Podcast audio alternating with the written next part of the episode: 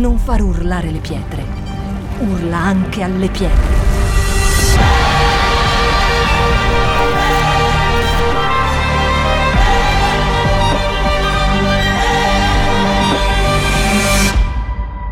Shout 2022. Alza il volume della tua fede. Io oggi voglio parlarvi di un passaggio molto bello nella Bibbia, ma che ci parla dell'importanza di stare attenti, svegli. Guarda la persona che è vicino a te e di sveglia! Sveglia! Oh, eh, sono già le 11, è ora di svegliarti. Noi dobbiamo, comprenderemo oggi con la Bibbia quanto sia importante stare sull'attento e quanto sia importante non essere con la testa altrove, ma avere la testa in quello che sta succedendo e capire il tempo di Dio, perché c'è un tempo per ogni cosa sotto il cielo. La Bibbia dice che sono stabiliti dei tempi e noi dobbiamo essere lì, camminare non a pari con il tempo di quello che sta succedendo solo nel mondo, ma pare con il tempo di quello che sta succedendo nel mondo spirituale, nella fede, nel mondo di Dio. Amen. Il titolo di questa predica di oggi è Le dieci vergini, il tempo della fine. E quindi noi incominceremo il nostro testo, si trova in Matteo 25 dall'1 al 13, passaggio conosciutissimo, lo leggiamo. Allora il regno dei cieli sarà paragonato a dieci vergini. Quante sono?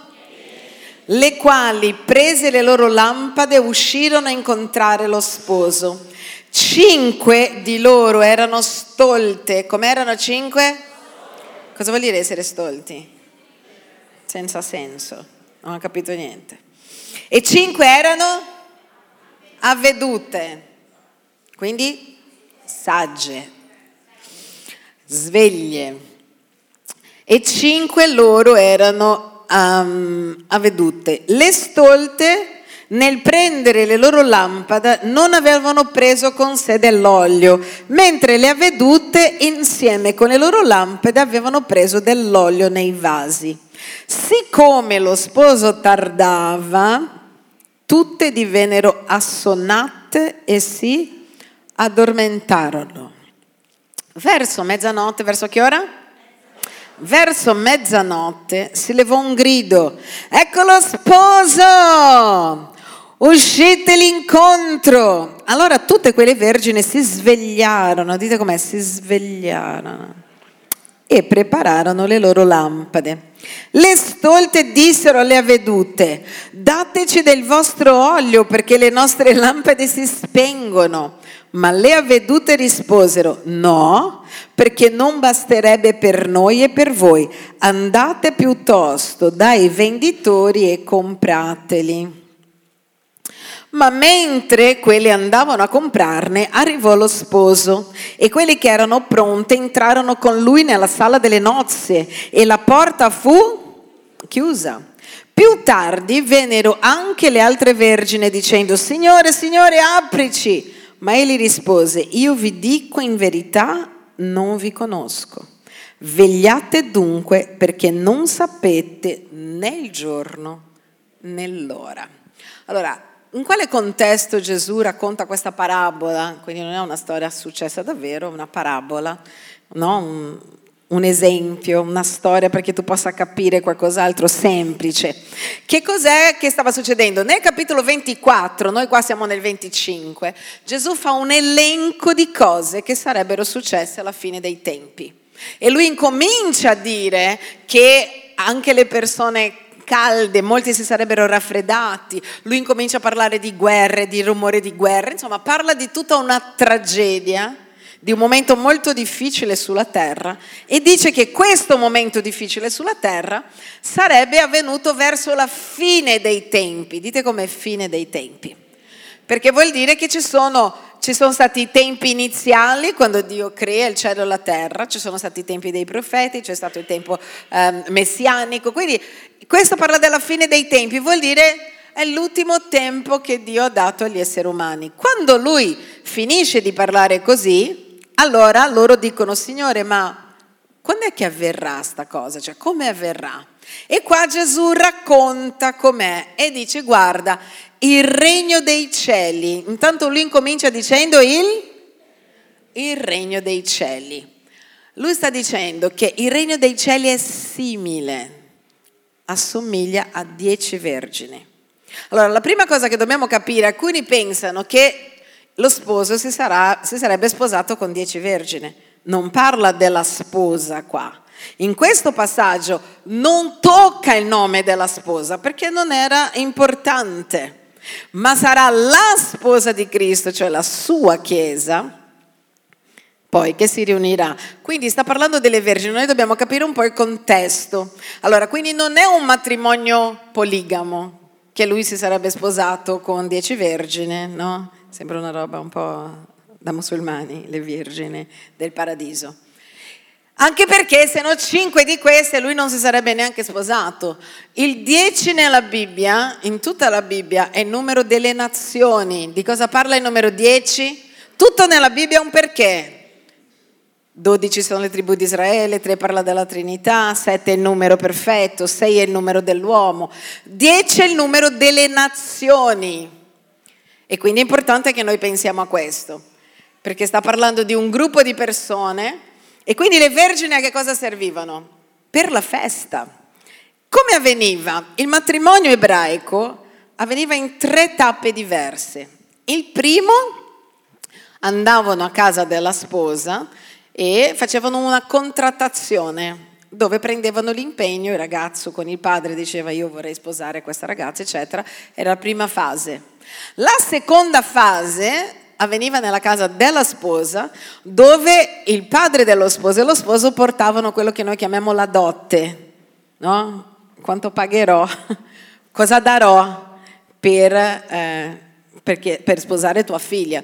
In quel momento loro non stavano insieme fisicamente, ma era come se fossero già sposati. E se per caso il marito morisse prima del matrimonio, quella donna veniva dichiarata vedova e quindi non era stata ancora a letto con nel giorno del matrimonio, che succedeva solo nel giorno del matrimonio, come dovrebbe essere, ma aveva già un impegno. Per questo che quando leggerai la Bibbia e dice che Maria era promessa sposa ancora di Giuseppe, no? quando lei poi rimane incinta di Gesù, se venissero a sapere, lei poteva essere lapidata perché aveva già preso l'impegno, non era ancora sposata, ma è come se fosse. Poi Dio parla a Giuseppe, loro fuggono, eccetera, eccetera. Penso che la maggior parte di noi sa la storia. Quindi in questo caso non stiamo parlando di una poligamia, stiamo parlando invece di un gruppo di persone che hanno una lampada. Voi sapete che all'epoca le lampade erano con l'olio, no? C'era l'olio, quindi c'era la lampada con l'olio. Cosa succede? Quando finisce l'olio, eh, finisce la luce della lampada. L'olio nella Bibbia è un simbolo dello Spirito Santo, è un simbolo della presenza di Dio è un simbolo dell'unzione di Dio, della separazione per Dio. E questo olio, la presenza di Dio, la, il continuo rapporto con Dio, essere svegli, avere un contatto con il cielo sempre, deve essere sempre acceso, perché l'amore si alimenta frequentandosi. Amen. So che tu puoi dire, ah, ma io amo mia madre lì da cento anni, capisco, è vero c'è un sentimento, ma il sentimento viene alimentato almeno quando li vedi. Adesso noi abbiamo internet. Se tu non vedi per così tanto tempo, rimane un sentimento, ma perdi l'intimità. Per avere questa intimità devi continuamente stare con le persone, come con gli amici. Il Galateo nel mondo dice che quando tu vuoi essere amico di qualcuno cosa devi fare? Frequentare spesso quella persona. Cioè se vuoi unirti a qualcuno devi frequentare, perché l'intimità avviene quando noi stiamo insieme, quando noi frequentiamo. E quindi in questo momento dice, in questa parabola dice, a un certo punto loro erano tutte pronte, perché dov'è che dovevano andare? Nelle nozze dell'agnello. Tutte dovevano andare, perché chi accompagnava ehm, la sposa erano le vergini che accompagnavano la sposa. Nel corteo non erano le donne sposate, ma erano le sue amiche, in teoria le vergini che le accompagnavano. E quindi quando arrivava lo sposo, nell'ultima tappa del matrimonio, venivano tutti gli amici dello sposo, venivano tutte le vergini e andavano in un corteo verso il matrimonio. E allora loro stavano aspettando che lo sposo venisse a chiamarle, ma la Bibbia dice che lo sposo tardava. E questo ha a che fare, ricordiamoci che Gesù sta parlando della fine dei tempi, questo ha a che fare con noi, che noi diciamo ok Gesù tornerà a prendere la sua chiesa, magari ci sono guerre, rumore, noi iniziamo a dire pandemia, oddio, sarà la fine del mondo, non sarà, però poi si calma e tu dici vabbè, noi durante la pandemia abbiamo avuto gente che non veniva in chiesa da 18 anni, che ci ha chiamato dicendo lo so è da 18 anni che vi ho lasciati. E tu dici sì, non è molto. Voglio tornare da Dio. Meno male che la persona è stata sincera, ho paura della pandemia, ho paura di morire, chissà dove vado. Altri che sono venuti perché hanno detto qua la cosa si fa grave. No, sai, tipo come uno quando sta per morire che inizia ad andare in chiesa, dice, già, magari vado a messa visto che ho 89 anni. E quindi, però poi, la pandemia praticamente, no, è andata a scemare, c'è, ma è lì, sotto controllo. Quindi, non li abbiamo più visti. Alcuni sono spariti. Stiamo cercando nel programma chi l'ha visto per vedere se vediamo quelli che quando sono disperati o piuttosto ho un cancro, voglio venire in chiesa domani. Perché in questi momenti? Però poi se la cosa non avviene, Gesù ancora non è tornato, anche se io credo che sta tornando, la gente un po' si rilassa, no? Dice, vabbè, oh, quante persone diventano bravissime quando hanno dei momenti difficili nella loro vita? C'è gente che diventa santa, tipo la mia sorella più grande, i suoi figli quando erano malati, lei diventava cristiana, preghiamo, intercediamo e poi passava, poi si passava, perché magari passa e poi arriva un momento dove dovrai prendere una decisione, no? E alcuni durante la pandemia, eccetera. Adesso si prevede una enorme crisi economica. Noi neanche abbiamo l'idea di quanto pensiamo a questo. Io ho degli amici negli Stati Uniti che dicono che loro hanno già negli Stati Uniti scaffali vuoti per tante cose che non arrivano lì, perché sai che siamo sempre in guerra. Quindi magari nel momento uno dice, ma proviamo anche con Dio, non si sa mai. Poi uno pensa che venire in chiesa di domenica, vengo di domenica, sono cristiano. Il cristianesimo non ha niente a che fare solo con vengo di domenica in chiesa. Questa è una roba, non lo so, che abbiamo preso un'eredità cattolica, ma non nasce così. La Bibbia dice che la chiesa si trovava tutti i giorni cioè tu sei cristiano sempre. Addirittura quando Gesù dice andate per tutto il mondo e predicate il Vangelo, non è un imperativo, va, se volete andate, forza andate, ma nell'originale è un gerundio, vuol dire andando per tutto il mondo, mentre vai in farmacia, al supermercato, a scuola, mentre stai qualsiasi cosa fai, racconta dell'amore di Dio alla gente. Per cosa? Gesù è disperato, voglio dei seguaci! Cambia la vita di Gesù se la chiesa è piena o vuota, lui diventa meno Gesù a chi cambia? Lui ci ama così tanto che dice dite al mondo che io sono la soluzione per loro. Andate in giro a dirglielo, dite ai vostri amici, dite ai vostri parenti, dite ai vostri cugini. Non è una questione solo di andare domenica in chiesa. Domenica noi veniamo per cibarci, per allenarci, ma quello che noi vivremo, il cristianesimo, è quando usciamo da quella porta, quando finisce questo momento, quello che noi faremo a casa, in famiglia, con i figli, che attitudine prenderemo, che scelte faremo davanti a tutto quello che ci si presenta nella vita. E quindi parla di un gruppo di donne sagge che dicono, anche se lui sta tardando, mi porto un po' di olio in più. Così se mi finisce proprio l'olio nella lampada, anche se arriva in ritardo, io sono pronta. Anche se non è arrivato domani come pensavo, perché a che ora è arrivato? Non è un orario di un matrimonio a mezzanotte, giusto? Loro incominciavano il matrimonio al callar della sera, probabilmente verso le 5-6. Quindi loro verso le 5-6 tutti avevano le loro lampade, perché era l'orio, aspettavano, poi 7, 8, 9. Poi c'è gente che va a letto con le galline, come si suol dire. Quelli che vanno a letto alle 10 incominciano così. Mi sento poco bene. A mezzanotte erano tutte addormentate. Avete notato che erano addormentate tutte e 10? Erano addormentate, però cinque si sono addormentate con l'olio pronto. Dicevo, mi do, dormo un attimo, ma sono pronta, sono attenta. Ho il mio olio, ho le mie cose, non importa, per me può arrivare anche alle 5 del mattino, io arrivo, sono pronta. Le altre non hanno portato olio in più, hanno detto vabbè, ha detto che viene alle 5. Poi ad un tratto lui arriva a mezzanotte e c'è un grido, arriva lo sposo! Si alzano subito e quelle vedute tranquille, guardano e dicono, mm, mi sta finendo l'olio, mettono dell'olio, andiamo. E le altre dicono, ah, io non ho, più luce, come faccio ad andare fino allo sposo? Perché mezzanotte è buio, no? C'è bisogno di una luce. Questa è un'altra, un'altra, cosa profetica. Quando la Bibbia parla di notte, di mezzanotte, parla di un momento difficile sulla terra.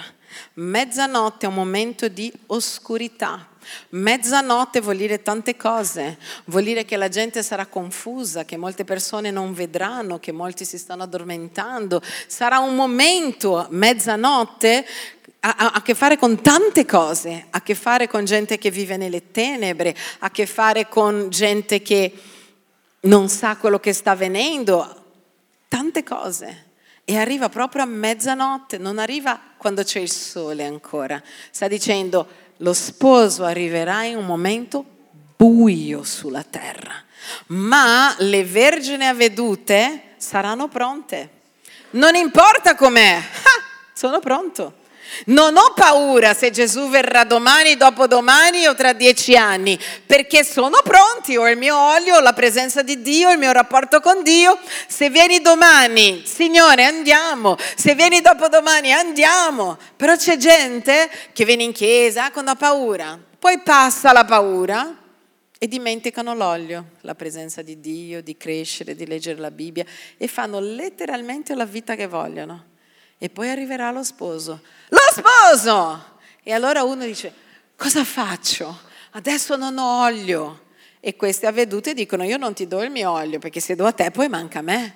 E no, l'ho tenuta, dovevi pensarci prima. Dì alla persona che è vicino a te, dovevi pensarci prima. Perché a volte il dolore, il caos ci prende improvvisamente. E non c'entra solo con il ritorno di Gesù, a volte improvvisamente ti dicono hai una malattia. Se tu non hai un cuore pronto, se tu non hai la fede, come vivrai quel momento? Perché è difficile vivere la morte, è difficile vivere la malattia, è difficile vivere i periodi difficili, è difficile vivere il fallimento, è difficile vivere il tradimento, è difficile vivere quando qualcuno abusa di te, è difficile vivere la violenza. Cioè nel mondo avrete afflizioni.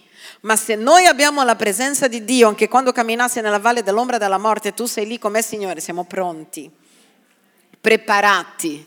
È sempre doloroso, ma io ancora oggi mi domando come fa una persona a affrontare la morte senza Dio. Perché è uno strappo. Noi non siamo stati creati né allenati per morire. Non c'entra una questione di età. Perché a volte tu dici, mia nonna sta male e stai malissimo per tua nonna. In genere io chiedo, ma quanti anni ha? 99. Uno dice, cavolo, arrivarci a 99, anche se avesse 215 perché noi non vogliamo lasciare andare, noi siamo stati creati per l'eternità. Dio ha messo un seme di eternità dentro di noi e tutto quello che è contro l'eternità ci fa male, perché non siamo stati creati, il peccato è venuto a rovinare il film ma noi, dentro di noi, c'è l'eternità. Per questo ha detto una, un filosofo molto famoso, ha detto la morte è l'infanzia dell'eternità. E io trovo che sia una frase bellissima. La morte è l'infanzia dell'eternità. Stiamo solo incominciando a vivere per sempre. Amen? Dio ha pensato così nella nostra vita. Però Allora nei momenti difficili, mio marito mi ha lasciato, pregate per me e va benissimo. Quasi tutti noi abbiamo cercato Dio perché eravamo in difficoltà. Facciamo così un check della verità. Chi ha cercato Dio perché era in qualsiasi tipo di difficoltà? Di cuore, emotiva, di fisico? Quasi tutti. Confusione. Raramente uno trova Dio non, per esempio, io non avevo nessun problema, ma avevo un vuoto nel cuore, perché tutti noi abbiamo un buco nel cuore a forma di Cristo. Avevo bisogno di altro. La vita già da piccola c'era qualcosa che non andava. Tutti noi cerchiamo qualcosa e non è un problema. Il problema è se poi la cosa si è calmata un attimo e noi ci allontaniamo e noi ci addormentiamo. E qua io vedo, perché parla del regno dei cieli, che quando Gesù tornerà, metà del mondo sarà dormendo, anche metà della Chiesa.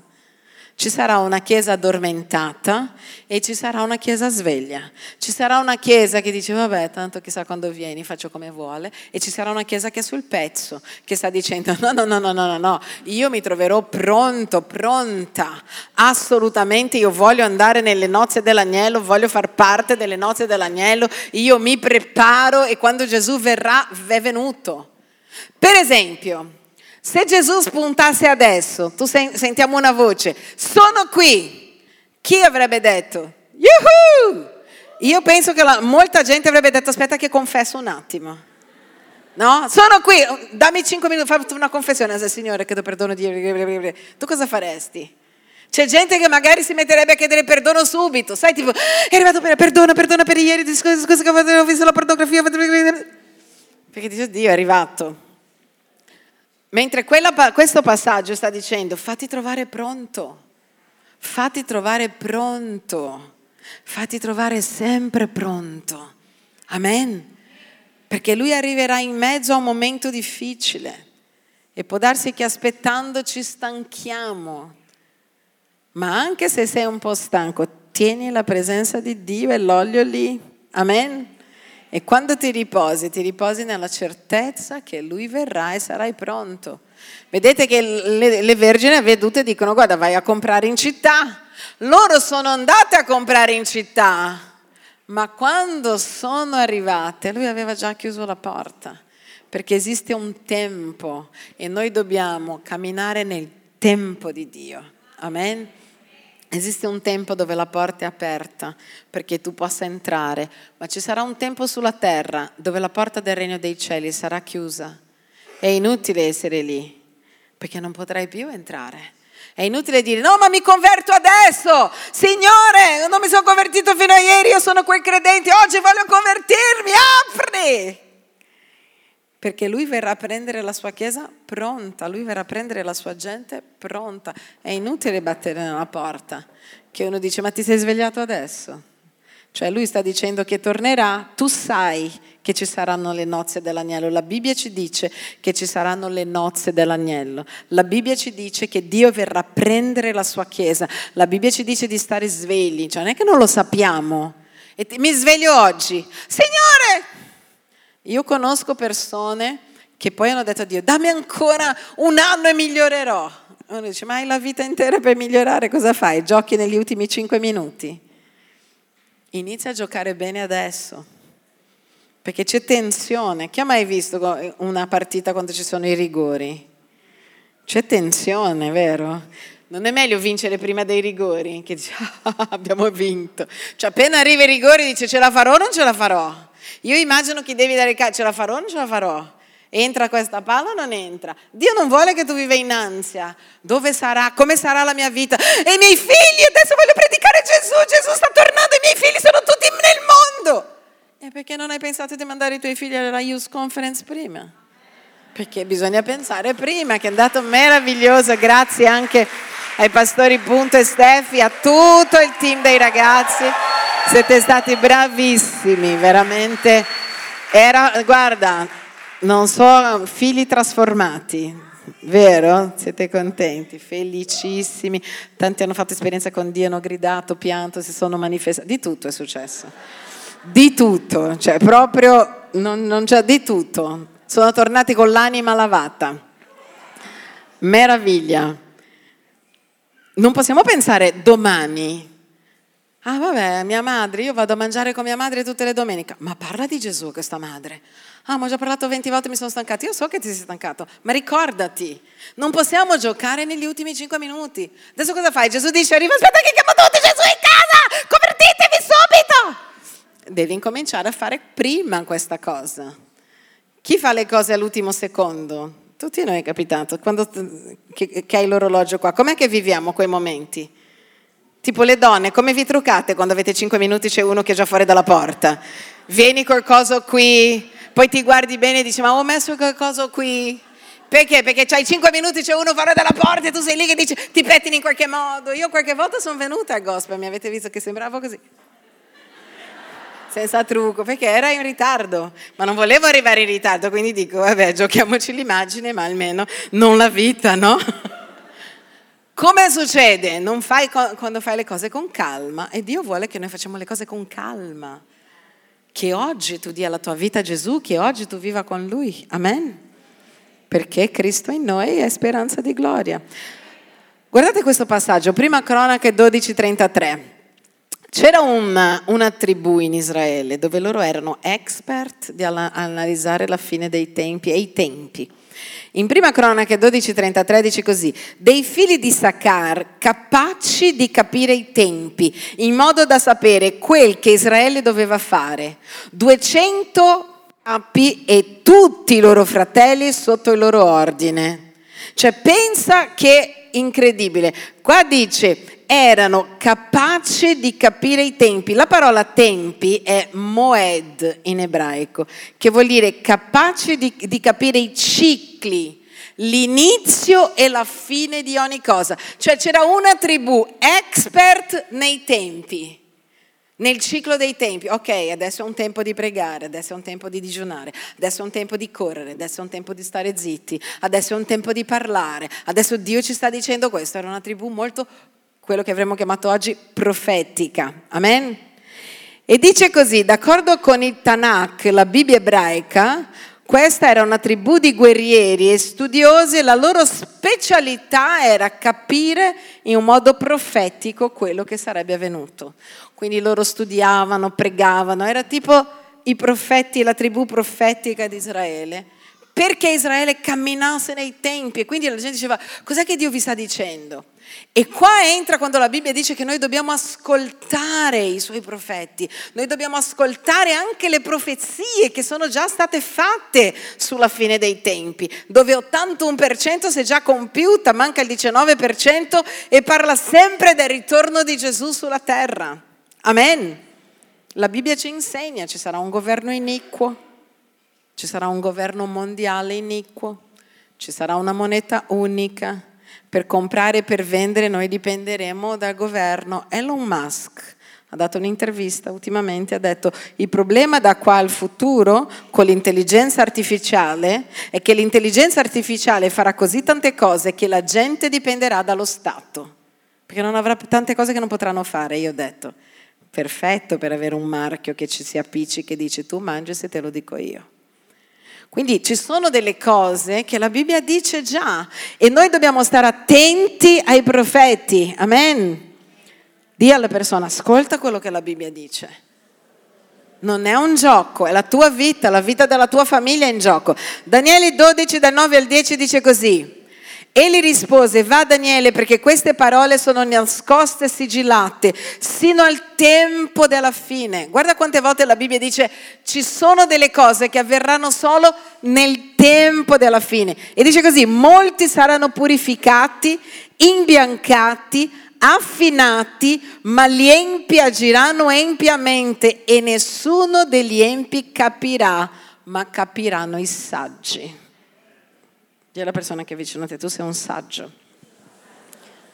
Dice, ci sarà un tempo di purificazione, tempo dove Dio lavora nel nostro cuore, dove Lui dice non è tempo di pensare a porcherie, non è il tempo di pensare a se stessi, è il tempo di pensare a qualcosa di più alto.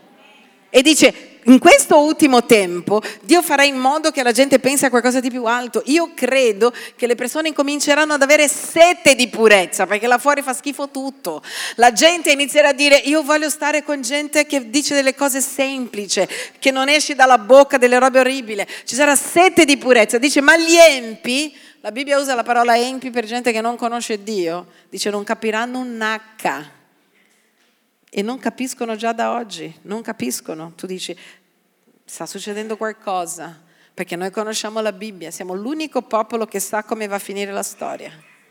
L'unico popolo che sa la fine del libro, la fine del film. Ecco perché noi non viviamo ansiosi. Amen? Chi ha mai visto già un film e, alla, e, e ha visto poi il film con altri che non avevano ancora visto? Pensa è un giallo, no? Che tu siedi e loro dicono, ah! E tu, e tu come sei? Hai già visto la fine? Giusto? Pensa a quelli che vogliono vedere la partita, che dicono non dirmi niente! Che sai che vedono la partita che non la possono vedere dal vivo e tengono per vedere dopo. E qualcuno gli vuole dire il risultato e loro dicono. Allora, quello è là che dice no! Ah! E tu come sei? Sai già o che abbiamo vinto o che abbiamo perso, ormai hai già fatto o lutto o la gioia. Se tu hai già visto il film, hai già letto il libro, tu vivrai come? Con ansia, abbiamo paura, ah, la fine del mondo. Ma che venga la fine del mondo, io sto dicendo a Dio, fallo veloce, non vedo l'ora di andare in cielo, mi riposo un attimo.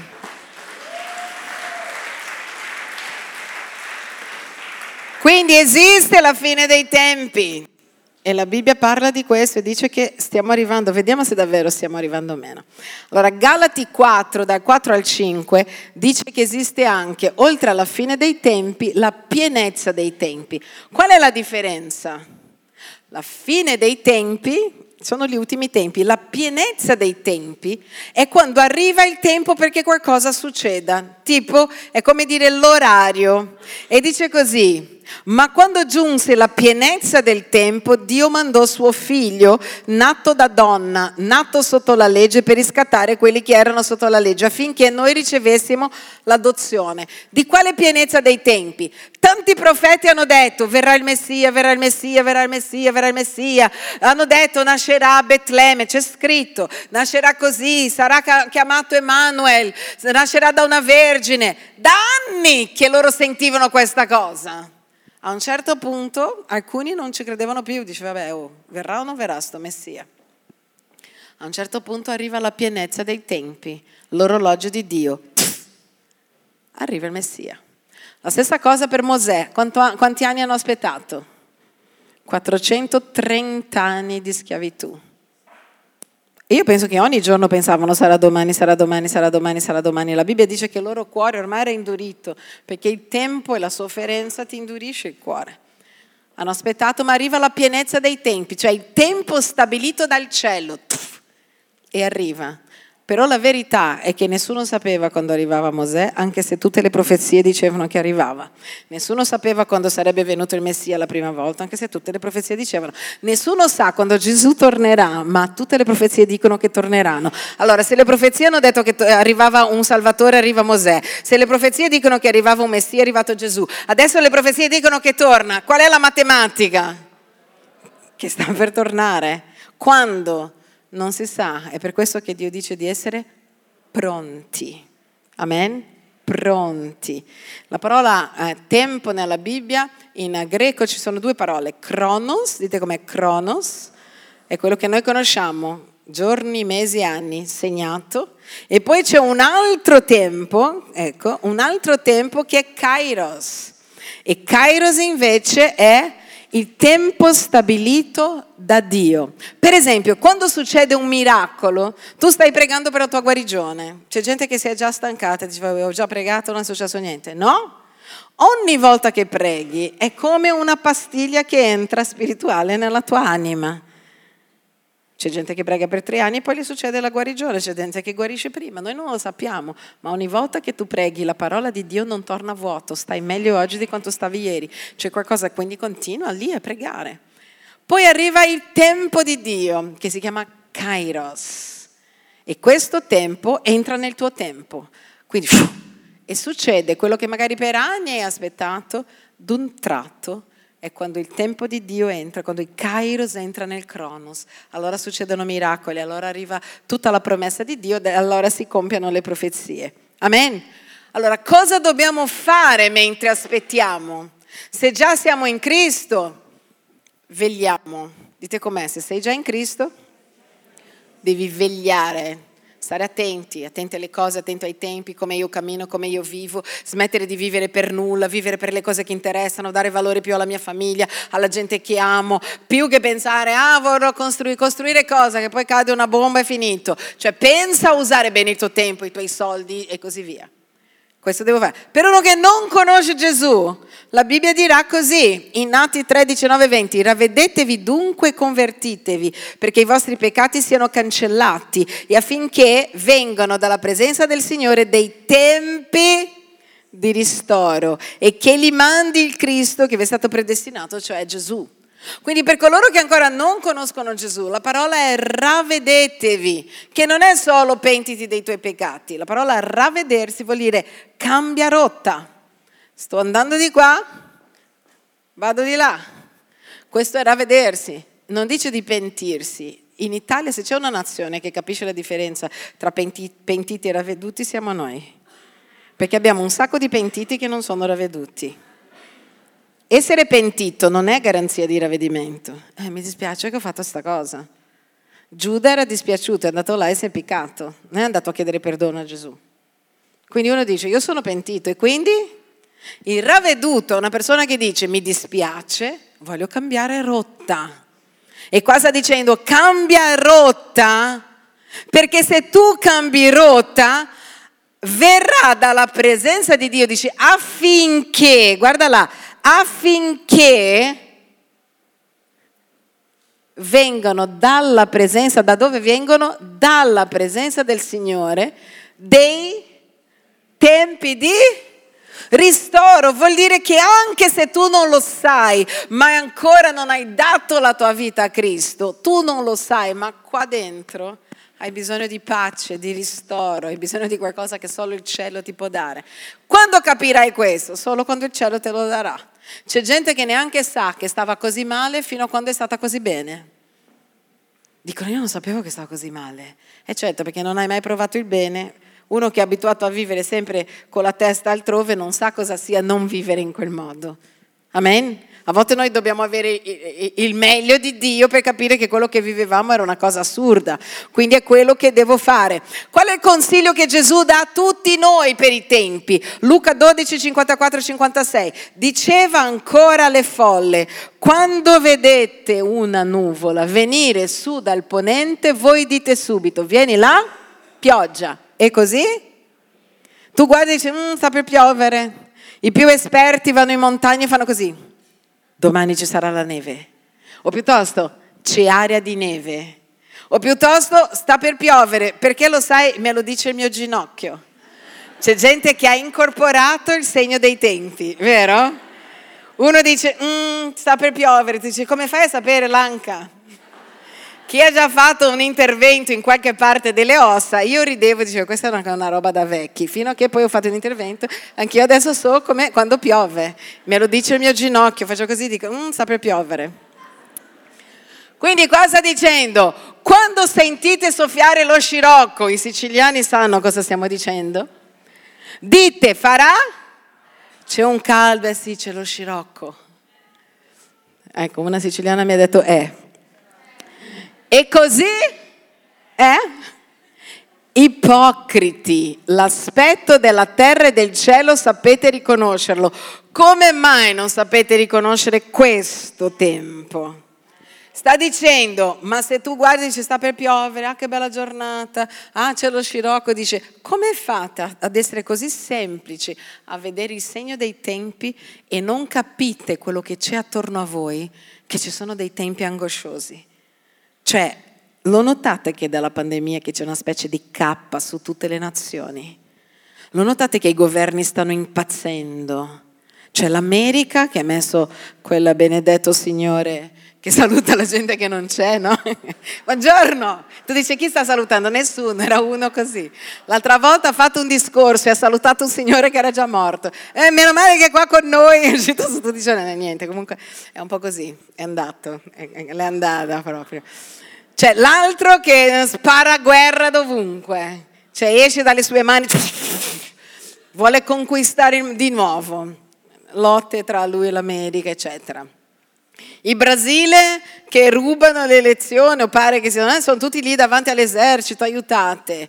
La Bolivia che ha dovuto, sono stati due o tre settimane da, per far cadere il governo perché stavano morendo. Cioè ragazzi, dovunque c'è tensione. Non è solo in Italia tensioni politiche, facciamo o non facciamo, siamo contro la guerra, siamo a favore della guerra, come se poi noi, la nostra decisione cambiasse il mondo. Vabbè, è un paese così l'Italia. Quando vai all'estero cerchi una notizia dell'Italia non esiste, no, ma l'Italia è convinta. Una volta mi ricordo che stava succedendo un caos qua col Papa, non il Papa, e una chiedi a una persona negli Stati Uniti, ma là da voi in America cosa dicono? E loro niente, neanche sanno che c'è problema, no? Noi pensiamo di essere al centro del mondo. Quindi dice, se noi capiamo, guarda i tempi, sono tempi di tensione. Voi lo sentite o sento solo io? Magari siete empi, non lo capite. Com'è? Lo sentiamo o non lo sentiamo? Poi facciamo finta di niente perché non possiamo vivere sempre eh, ascoltando i telegiornali. Però c'è tensione, non è una tensione italiana, c'è tensione in Europa, c'è tensione negli Stati Uniti, c'è tensione in Cina, c'è tensione dovunque. I cristiani sono così in Cina. Perché di nuovo hanno creato dei riformatori, se credi in Gesù vai sei anni a fare un lavaggio del cervello per il governo, cioè c'è un caos. Di nuovo il mondo, l'America del Sud sta diventando comunista, ti rendi conto? Abbiamo combattuto il comunismo fino a ieri, adesso vogliono diventare comunisti. Cioè, la Venezuela era il paese più ricco, il più grande produttore di petrolio del mondo, la gente ha mangiato i propri cani, muoiono di fame. Cioè, Cosa sta succedendo? Ah, ma ci sono sempre state, non tutti insieme. Ah, la pandemia c'è sempre stata, non in tutto il mondo. Tutto insieme appassionatamente non c'è mai stato. Dobbiamo capire che c'è qualcosa che non va. Sta per piovere, mm, sta per succedere qualcosa. E quindi, ah, ma posticipiamo, aspettiamo un attimo. Quando mi verrà un fulmine dal cielo che mi cadà sulla testa, io... Oh! A volte noi pensiamo che Dio non ci sta parlando, perché Dio non parla come noi vogliamo che Lui ci parli. Perché ogni domenica da questo pulpito, sabato, quando noi predichiamo nei live, Dio ci sta parlando. Perché sono parole che noi chiediamo a Dio, noi preghiamo, c'è il profetico che esce da qua. Ma come Dio non ti ha parlato con un caldo, con una voce che volevi tu, Mosè, tu dici, mm, a me forse non parla. È Dio che non parla o sei tu che stai avendo una aspettativa di come Dio ti devi parlare e vuoi guidare anche questo? Secondo te? Secondo me Dio ci sta parlando in tutti i modi. Usa la madre, la cugina, il parente, la televisione, il telegiornale, il pulpito. Siamo noi che non vogliamo ascoltare. Bene, ascoltiamo. Dilla al tuo amico, apre queste orecchie. Puliscile un attimo. Amen. Un altro consiglio della Bibbia, Marco 13, 33, 36. State in guardia. Com'è che bisogna stare? In guardia, vegliate, pregate, poiché non sapete quando sarà quel momento. È come un uomo che si è messo in viaggio dopo aver lasciato la sua casa, dandole la responsabilità ai suoi servi, a ciascuno il proprio compito e comandando al portinaio di vegliare. Vegliate dunque perché non sapete quando viene il padrone di casa, se o sera o a mezzanotte. Gesù ha detto poi a mezzanotte o al cantare dal gallo alla mattina, perché venendo all'improvviso non vi trovi addormentati. Cosa vuol dire essere addormentati nella fede? Così vado, ogni tanto vengo di domenica.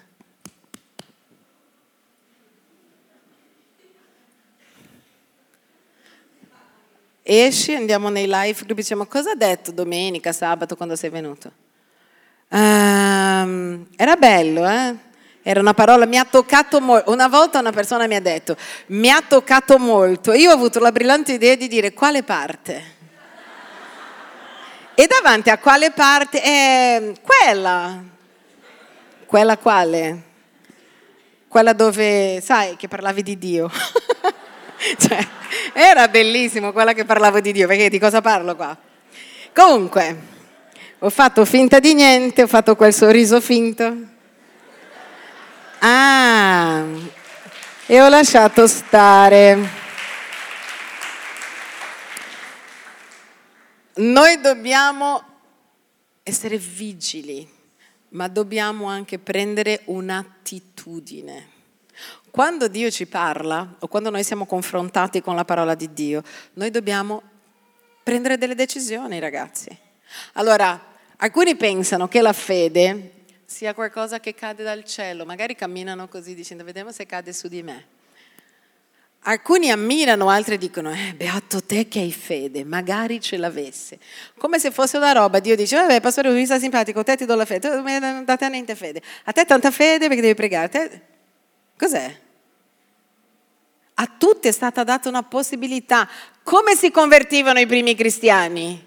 attraverso la parola della predicazione. Ascolti una parola e decidi la voglio seguire o non voglio seguire. Ah, ma tutto quello che io sento, quello ha avuto un'esperienza, una visione, quello ha visto gli elefanti che volavano. Questo viene dopo la tua decisione. Prima scegli e poi il mondo spirituale si apre. Ma Dio non userà fuochi d'artificio perché tu scelga, perché non vuole spingerti a una scelta emotiva. Come sento che c'è Gesù, mi converto. Domani non senti cosa fai? Ti sconverti?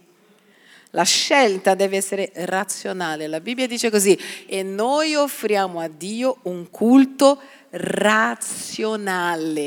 Siamo esseri pensanti. Dillo al tuo amico, dagli una gomitata, sei un essere pensante. Lo so che magari non lo sai, ma è così.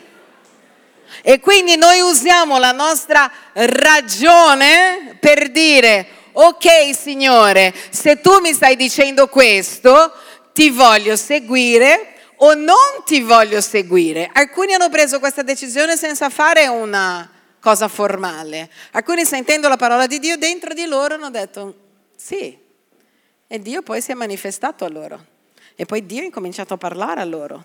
Ma questa attitudine noi la dobbiamo prendere. Amen. Romani 13, 11, il mio ultimo passaggio, dice così. E questo dobbiamo fare, consci del momento cruciale. È ora ormai che vi svegliate dal sonno, perché adesso la salvezza è più vicina di quanto credemmo. È ora Cosa dobbiamo fare allora davanti a tutto questo? Sveglia, sveglia del sonno. Se sei credente e stai dormendo, svegliati lo stesso. Se non lo sei e sei nel sonno dell'incredulità, svegliati perché dice la salvezza adesso è molto più vicina e il tempo si avvicina pure. Non aspettare, non aspettare. Quando magari andrai all'inferno perché non hai capito niente di quello che ho detto, ti verrà un film di me facendo così. Non aspettare! E tu dirai, Signore, ma nessuno me l'ha detto. E lui fa, vum, c'è il mio film. Non aspettare! Registra, Signore. Non aspettare, non aspettare. Vai, fai qualcosa. Cambia questa vita. Abbiamo creduto alle cose più assurde. Arriva uno e ti dice fai questo che la tua pelle in due minuti non avrai più rughe e noi compriamo quel benedetto crema, quella crema. Chi ha mai comprato delle creme? Tu guardi e dici la ruga va via un giorno, già è una modella di 19 anni che fa la pubblicità, tu guardi e fa così. Allora vai lì domani Solo un lifting può cambiare questo. Non c'è una crema miracolosa, può migliorare la pelle, se lo metti prima puoi evitare, ma non c'è la crema miracolosa. Lo sapevate? No, lo so che lo sapevate, lo sappiamo lo stesso. Arriva l'altro e ti dice, se compri questa macchina vola, tu già ti vedi volando, dammi la macchina. Crediamo alle persone più assurde che ci dicono una cosa, Ma quando Dio ci dice segui me, credi in me, non lo so, forse devi cadere dal cielo qualcosa, convincimi. Non ti darà nessun segnale, ti ha già dato un segnale. La croce di Cristo era il segnale di cui noi avevamo bisogno, che è già qua in mezzo a noi. Adesso tocca a te. Amen. Il tempo dell'opportunità. Noi siamo ancora in una finestra di grazia. C'è un tempo che è questo. A un certo punto la porta si chiuderà. È inutile bussare dopo. Amen. Nella lettera agli ebrei dice, oggi è il giorno della salvezza. La parola di Dio è vicino a te ogni volta che viene predicata, è vicino a te, nella tua bocca, nel tuo cuore, perché stai ascoltando, vicino a te è vicino a te, se confesserai con la tua bocca, non dice se sentirai, se vedrai fuochi d'artificio, se confesserai con la tua bocca che Gesù è il tuo Signore, Dio guida tu la mia vita, fai tu, sarai salvato. È così semplice. E non poteva essere complicato, se no non sarebbe per tutti. Amen, doveva essere così. Uno dice, ma allora basta che io dica, ok, diventa il Signore della mia vita, guida tu la mia vita. E sì, perché è per tutti, così banale, ma così potente. Amen. Non far urlare le pietre, urla anche alle pietre.